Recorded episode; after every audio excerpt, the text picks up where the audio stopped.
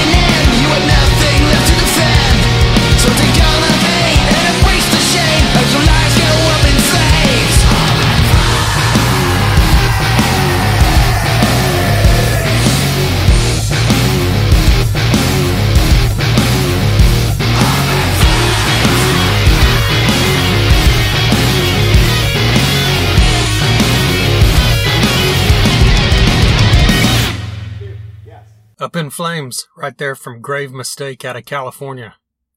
Great stuff. Groovy, catchy, everything you want in a heavy rock song like that.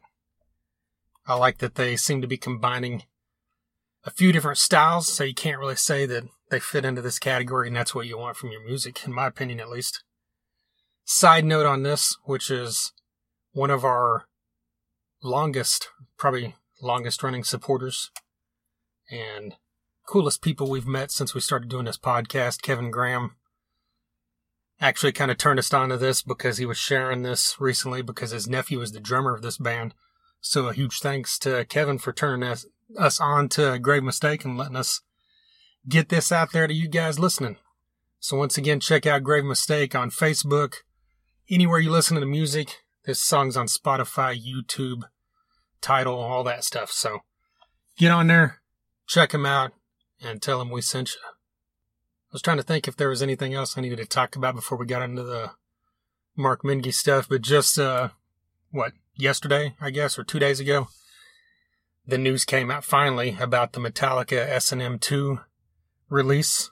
They had the S&M 2 concerts, the two of them in California about this time last, actually, I think it was Labor Day last year, maybe September. But speaking of, like I just talked about Kevin Graham a minute ago, he flew out to California for those shows, or at least one of them I know. So, but we've all, if you're listening to this podcast, I'm sure you've seen videos at least at some point. There hasn't been, you know, I know they've released songs here or there, but the official full concert release hasn't happened. And who knows, it was probably supposed to happen sooner, but with all the hold up with stuff getting shut down, it might have got pushed back. But the point is, it's now coming out. I believe it's August 28th. Get on Metallica.com or on Facebook or wherever. Pretty much just Google Metallica and you'll find the link for the pre order for this thing. They've got a lot of different options.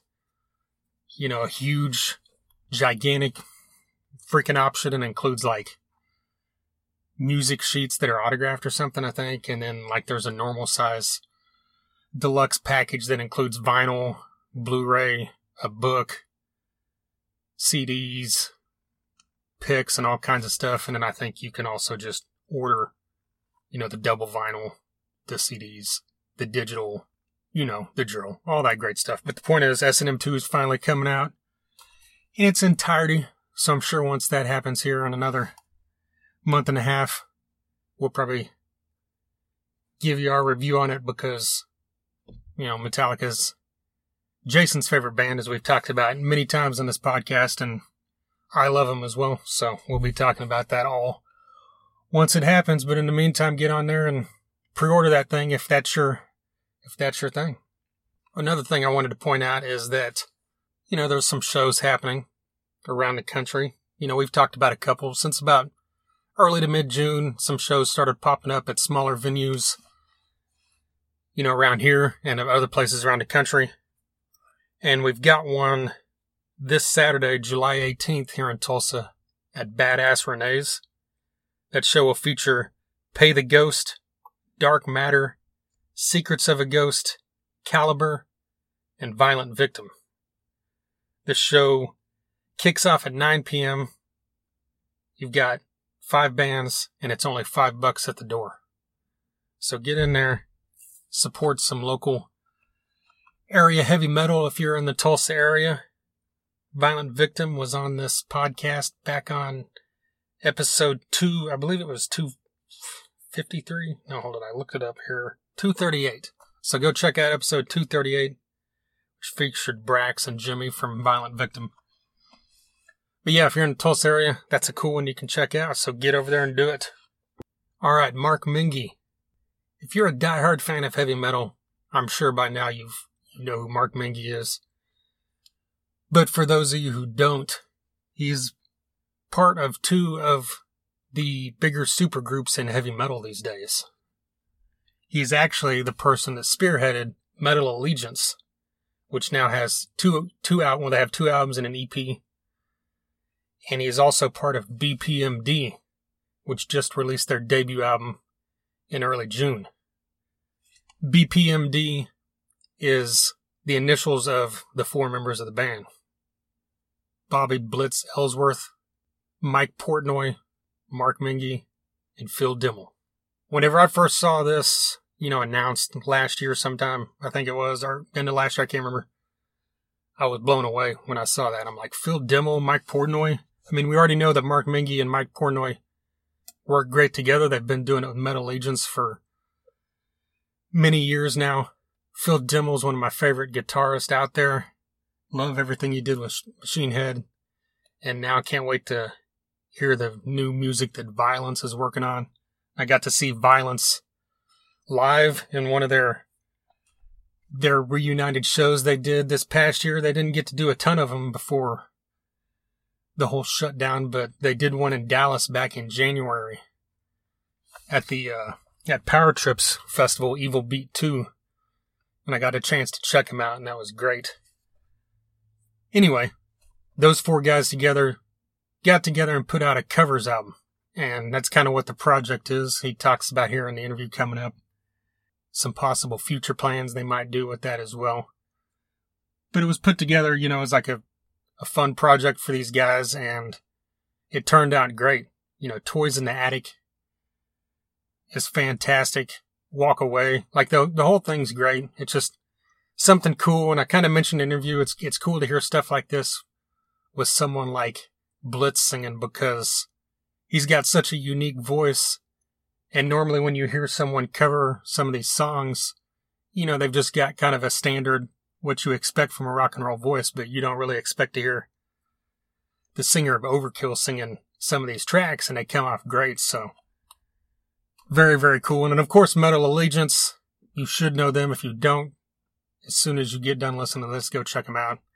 It's, you know, an all-star thing that was started as a live deal and turned into albums with the, you know, original music. Mark Menghi on bass, Portnoy on drums, and then you've got Alex Skolnick on guitar, who was on this podcast just recently. And then you've got Dave Ellefson, excuse me, David Ellefson on bass some of the time as well, who was also on this podcast. And then you've got a rota- rotating cast of vocalists that include Mark from Death Angel on a few tracks. Then you've got Bobby from Overkill as well on there. Phil Anselmo sings a great song. John Bush. This is, you know, it's a who's who of heavy metal vocalist.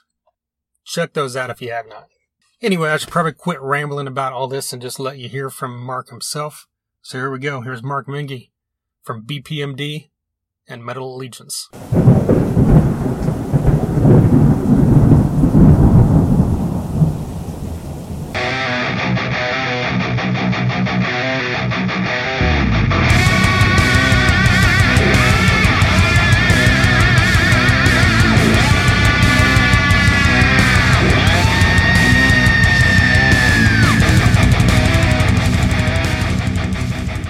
American Made album came out earlier in June. Was this uh, something that you guys had everything done before, you know, the COVID shutdown happened, or Yeah.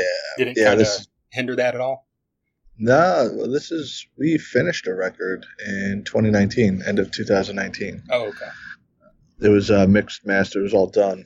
Um, we didn't even have a label when we when we finished. So we, I would say, end of January, early February is when we signed with um, with Napalm, and that's when we set a release date, not knowing uh, COVID was going to hit. And you know, obviously, March, April, May were pretty rough months. Right. Projects like this a lot of times don't see, you know, touring or anything, but like before COVID hit, how did you guys plan to promote this? Was it just going to be similar to how it how it has been? No, no, no. We were we had a bunch of festivals, European festivals booked. Um, oh, okay. a few benefit. We were going to play and support it. Um, but again, you know, we're still hoping to do that, and we have plans to do that. It's just a matter of when the world opens back up to allow us to do that. Right. I mean, obviously you have, you know, the history with all these guys through Metal Allegiance, especially Portnoy. But like, how did the, how did this whole thing come about? Like, whose idea was it? And how did everybody get together? Yeah, just uh, something I thought of last summer, um, hanging out in the backyard with my family. And that's my actually my then eight year old, now nine year old son actually put the idea in my head, and he said, "Hey, Dad, you guys should play this." And it was Saturday Night Special. It was on the radio, and that's kind of the light bulb went off. And I, I just called Blitz, and from there it was uh, born from there. Cool. What was the idea to bring in Demmel? Uh, I think that was Phil. He he said he actually asked me who who could we get to play drums and guitar, and I, I, I like I know a drummer. I got I got a guy, Yeah. and um, Mike did it, and Phil came in through Blitz, and when Blitz said Phil's name, I was like absolutely, and he would be perfect for this because he could do you know play rhythm well and lead well, and uh, it's only one guitar outfit, so yeah, he he immediately accepted and literally after a week or two, we were down at Portnoy's house uh, arranging and recording. Wow. Well, what was the the process of once you guys got together? The process of picking all the songs was it a, a collaborative thing where everybody brought in ideas, or did you come up with the this track list? Or No, it was we each get to pick two songs as long as it was released in the '70s by an American band. But we each get two. Uh, you couldn't argue the other's choices; you had to do. and then, which gave eight songs, and then there was two community picks, um, which we voted on, which was relatively easy, and that was American band and the James Gang Walk Away. Um, yeah, and it was a relatively easy process with that. what what were your two picks? Or Saturday Night Special, Special. obviously one of them, right? Uh, yep, and uh, beer drinkers and Hellraisers. Okay. Well, obviously, you just said you had your, your two picks and then the, the two community picks. Were, were there any songs that, any other songs you recorded or rehearsed that ended up getting scrapped or? No, we just went in just what what we had planted and ready to go, and that was it. We just focused on that. Okay. I mean, obviously, this is still early to even ask this question, but is this something you think you guys could keep going down the line with another album or EP in the future? Yeah, we're talking about it. Um, you know, we're definitely talking about it. There's other territories. You know, a lot of great music came out of the '70s in England. Um, some of our favorite bands from you know of all time are you know '70s English bands. So we would love to cover that region. And uh, you know, this just came out, still fresh, still new, and uh, yeah, we'll see what happens. But yeah, we're definitely not ruling it out for sure. Cool. So it'd be more like a, a theme thing every time you do it. Uh, who knows? Depends on the day. right. You know, it, it, it literally depends on the day. You know you had these uh, festivals planned and hopefully you know you can do this again in the future live but like would it just be a straight up show of the the songs you put on this album or do you think you'd bring in other covers or maybe songs from any of the band members projects That's a great question. We never gotten that far. Okay. you know, I would definitely, obviously, the record. Uh, the record's only recorded version is what 39 minutes long. So live, that would probably be 45 minutes. Yeah. Um, and if we did full on shows, you know, we'd probably bring in MA original music and Overkill. I would assume. Um, I've always assumed, but again, it depends. Who knows? well how many different uh combinations of those four letters did you guys put together before you came up with bpmd Just about every combination you could think of. okay so just write them all out and then just look at what sounded best Yeah, it just you know whatever flowed the best. Right. You know, another thing I was thinking about when this came out is that, you know, Blitz's vocals are pretty abrasive when you compare them to some of the the singers on, you know, some of the songs on this. I mean, it fits well with Aerosmith and I mean, it fits well with everything, but I just mean, was that something you guys took into account, like how his voice would sound when these songs are amped up? No, no. I, we, I mean, Blitz has a unique voice. We we all understand that, but he can also adapt, and I think he adapted pretty good too. Um, Yeah. especially for songs like the like Walk Away, things like that, eh, which is not in his range. Uh, he figured it out. You know, even Blitz will be the first to tell you he never imagined doing a David Lee Roth song ever.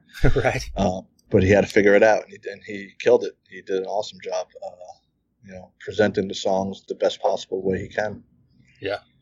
Speaking of Portnoy, with, you know, this project and Metal Allegiance, how do you think that you guys mesh as a rhythm section? I like to think good. This is our four, fourth record together. Um, we've done a countless amount of shows together and tours and whatnot. Um, and yeah, no, it's just for me, it's comfortability. I feel comfortable with him back there. I know, you know, I, I know how he operates. You know, so it's just uh, again four records deep with him. So again, I think it's pretty good. I'm more jealous that um, he gets to play with Billy Sheehan though. So right. Well, whenever going back to the you know the beginning of Metal Allegiance, was he was he the guy you always had in mind to play with? it just started. It just he was there from day one. You know, um, even pre MA, he was there, and uh, we, he was just always part of. He was always part of it. So it was never thought out like who could we? You know, it was never like that uh, on any of these projects. It's never like that. It's just, I guess, timing, or he was there from the beginning, and uh, he stuck with it. You know, all the way through. He's one of the few that's been involved from literally day one. Yeah. When you're writing those songs for Metal Allegiance, do you write them with a vocalist in mind, or do you just write the song and then seek out who you think would fit best after? Yeah see we write to write and then we seek it out you know i remember when we were writing mother of sin alex and i wrote that and uh, halfway through it i was like man blitz would sound awesome on this. Um, i just remember saying that in the studio and we called blitz and he did it. Same thing you know songs like can't kill the devil. I remember writing that and it was like man this screams chuck billy. You know, and, and that's the beauty of it. You know we could work with different vocalists. Yeah. Is there uh, anybody that you've tried to get involved or that you want to get involved that it's not worked out yet on the the three releases? Yeah, uh, there's a, a band missing from the Big Four that we would absolutely love to have Right. play with us. Uh, a little band called Metallica. Right. Yeah, um, I'm hopeful though one day. Yeah. Well, what's the? I think I'd read at one point that you guys were already working on the next album. Is that correct? Uh, start, it, it that got put on hold with everything with COVID, and um, you know, and we're all scattered all over the place. And I'm adamant about being in a room writing together. I will not write and make an internet record. I, I just won't do it. I won't do it at all. Okay. I'd rather not even play if it's going to be like that. Um, you know, I need to be in a room, and I think that's why MA records come across so well, and even the BPMD record. We were together when we rec- did this stuff. It, it wasn't like we were sending files back and forth. Right. You know, if you if you listen to Mike's drums on BPMD on the BPMD record, you know, he was recording to me and Demmel playing live to him. You know, so it has that, you know, that human element to it. You know, the, the two full length Metal Legions, you're saying you wrote everything like you and Skolnick and Portnoy sat down together? Yeah, in the room. Oh yeah, oh yeah. Um, not only not only that, um, even after writing, we would be in a recording studio together. Yeah, I just I, I'd rather not play if it's going to turn out to be the way it's I, what I've been seeing over the last few months. Right. How's the process of deciding, like, I'm going to play on this song or Dave Ellefson's going to play when it comes to the bass parts? Uh, it's uh, writing sessions. It goes, you know, um, with this last record, with Power Drunk. Um, I went to the first writing session with Mike and Alex, and we actually wrote six songs within like three or four days. We wrote what's yeah, we wrote six songs within that session, and then I purposely stayed back so Dave could get his time in with them, and uh, they put together four songs um, for the last record. So he just played on those four, and I played on the six I wrote. He played on the four he wrote. Kind of going back before Metal Allegiance, you were kind of more behind the scenes most of the time. Like, what's what are you most proud of in your career outside of the recorded music you've done? Uh, probably the one thing that comes to mind is um, more on the live side, where a few years back, where I got to befriend uh, Cliff Burton's dad, Ray, and he uh, let me play Cliff's bass for a gig for a song. Um, we did a, a Fallen Heroes tribute show. So to me, that's always kind of the humble, most humbling, thankful moment. You know, because if you go back to ten-year-old Mark, I would have been freaking my shit out. right. yeah so yeah that's yeah, things like that and um, yeah i'm just humbled and thankful every day that i get to you know write jam play record with these guys Yeah. Well, which uh, I'm assuming it was a Metallica song you played on the bass. Yeah. yeah disposable heroes Okay. Well, what do you uh, kind of on a side note? I mean, have, I, have you seen Metallica in recent years? Whenever oh yeah uh, Rob Trujillo was playing, oh yeah he's amazing yeah, I mean, he's well, like on the, at least on the, I don't remember if he was doing it before uh, the most recent tour, but he was playing uh, Anesthesia in its entirety. yep and And he's uh, he's the perfect bass player for metallica that dude Yeah. um, yeah i've seen i've seen them every i think every time they've hit new york in some capacity in the last 25 years. Um, and, you know, obviously with MA and whatnot and my travelings, I've seen them, you know, all across the country, out of this country. I've seen them a lot. And uh, every time I'm always sitting there watching them. I, I noticed uh, through your Instagram and stuff throughout the past, you know, year or two, um, all your vinyl. Like, what's your uh, your favorite, your best piece that you think you own? My favorite is I have a first pressing Kill 'Em All from Megaforce Records signed by Cliff, James, Kirk, and Lars. Wow. Um, that hangs on my wall, though. That doesn't get played. Um, so that's my favorite, probably my most cherished piece. Um, I've been told I have a lot of valuable vinyl, which I didn't even know. you know, so uh, I, I've always been buying records since I was a kid. I never stopped, even through the '90s and 2000s where they were dead. Um, I just like the sound of vinyl uh, more so because you can hear the bass, the bass response. You hear that warmth in that bottom end. Um, and I love the artwork, of course. So yeah, I never never stopped with it, but yeah, I got a lot. That's for sure. Um, as far as value goes, no idea. Yeah. What's your? Do you have like a holy grail piece that you haven't been able to find yet? I am looking. Yeah, there's two actually. Uh, Beach Boys Pet Sounds first pressing. Looking for that, um, and I could buy it online, but I refuse to do it. Uh, I, I want to find it in a record store. Yeah. you know, that's my thing. Going to it's the hunt. You know, uh, there's that one, and um, I'm looking for a first pressing of uh, mono, and I, they did it in mono back then of Abbey Road. Okay. So is that the way you always do it? You you refuse to buy anything off online? I won't buy a vinyl online. I refuse to. Yeah. Vinyl vin- vinyl deser- deserves to be sought out in a record shop where you pick it up, hold it, look at it, get lost in the music there. Um, I've never to this day bought a vinyl online. Yeah. Yeah, I think the only ones I've bought online are, you know, a couple like, you know, things that just came out new or special things, that kind of thing. Yeah, even BPMD. I went to the record store and bought it. I, you know, it's just it's, it's my excuse to get out to the to the record store. Um, you know, it's just something. You know, one of the few things that I've been doing since I was a child. Yeah. You know, um, you know I enjoy it, and you know, I'm, I'm hope. You know, and there is that vinyl resurgence going on right now, and hopefully people still doing that. You know, my local record store has been open for 50 years. Uh, this this year's you know, next year's 50 years. So um, there are people like me still, thank, thankfully. Yeah. Well, there's obviously been a little less music released this year than normal, but like, what are, is there anything that's come out in 2020 that you've been digging? Uh, I, li- I like the New Testament record a lot, Right. um, which is pretty awesome. Um, as far as new stuff, I you know, I really haven't listened to much to be honest with you. Um, and that's no disrespect towards anybody. It's just I've been so inundated in my own writing and and what I've been doing, and I, I don't, especially when I'm writing, I don't listen to a lot of music when I'm writing, um, just for creativity reasons. Right. Our uh, episode that actually came out today is with Alex Skolnick, and that Titans of Creation is fantastic. It might be my favorite album of the year. Yeah, it's no, it's all, and it's nice to see Alex getting some writing credit again. I like to credit Ma for that. Yeah. well, I guess kind of on a side note, being a a big Yankees fan, what's your thoughts on uh, sixty game season? I mean, do you Yeah, think it'll be should- kind of a footnote in history, or are you cool with it?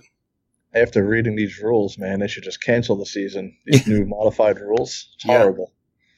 You know, I don't like the whole extra innings, put an automatic runner on second base. It's like, are you kidding me? you know, it's it's.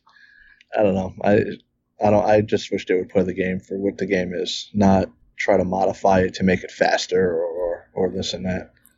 Yeah, My yeah. I'm a, a Mets fan actually, and being an NL guy, I'm kind of bummed about the the DH thing, but at the same Yeah. time, having Cespedes, you know, going into that role might be a good thing for the Mets. So Yeah, it's it's. I like that the National League uh, always had a pitcher at bat. I never, I was always happy they never did a DL there. Um, I think the pitcher should bat even in American League.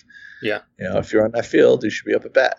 You know, um, you know, but obviously with American League, you're accustomed to it because it's been however many years now. But um, yeah, we'll see. I mean, 60 games is better than nothing. You know, I, I just think at this point, you know, everyone's craving sports. Shit, I've been watching cornhole competition on ESPN. so, Right. you know, I'll take anything right now. yeah, yeah, I agree. All right, man. Well, I, I appreciate you taking the time to talk to me today. Yeah, man, I appreciate all the support, dude. There you go, Mark Menghi from BPMD and Metal Allegiance. A huge thank you to John Freeman at Freeman Promotions, and of course, a huge thank you to Mark for taking some time out there to talk to me about everything he's got going on with BPMD, Metal Allegiance, little baseball there at the end. You know, all that's going to be kind of interesting to see. Baseball, basketball, the stuff they've got announced coming up the way they're doing things. And then, of course, we'll have to see what football decides coming up. But it's always cool to hear stuff like that from musicians because normally just hear them talking about music or these days the coronavirus, whatever. Mark's a Yankees fan for those of you who are not familiar.